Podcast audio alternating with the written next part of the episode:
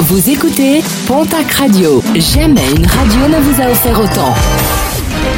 L'information locale à 9h, c'est sur Pontac Radio. Bonjour Jean-Marc Courage Sénac. Très bon lundi et merci de nous avoir choisis.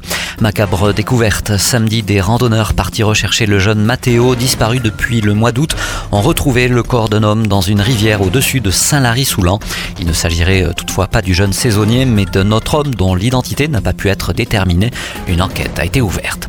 Un homme d'une vingtaine d'années interpellé en garde-peau. Samedi après-midi, il avait brandi un couteau lors d'une rixe qui opposait des sans domicile fixe. Une scène qui a provoqué la panique de plusieurs voyageurs présents sur les lieux. L'individu rapidement identifié a été interpellé et immédiatement placé en garde à vue.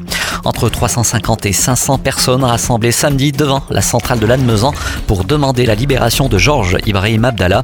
Une manifestation tout d'abord interdite par la préfecture des Hautes-Pyrénées, mais finalement autorisée au dernier moment par le tribunal administratif de Pau. Le collectif organisateur de ce rassemblement déplore une tentative d'intimidation et de s'interroger sur une remise en cause du droit de se rassembler. Les saisies de plants de cannabis se multiplient dans la région et notamment dans les Hautes-Pyrénées où les gendarmes ont saisi pas moins de 51 pieds de cannabis chez des particuliers. Saisies effectuées à Séméac, Allier ou bien encore Villeneuve-Prémarsas, non loin de Vic en Bigorre. Parmi ces cultivateurs en herbe, plusieurs comparaîtront prochainement devant le tribunal correctionnel de Tarbes.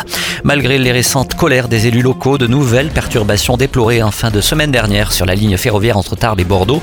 Les 400 passagers d'un TGV entre Tarbes et Paris ont subi un retard de près de 11 heures après la rupture d'une caténaire, ce qui a entraîné l'immobilisation du train à hauteur de la commune de Solferino dans les Landes, une ligne ferroviaire victime de panne à répétition.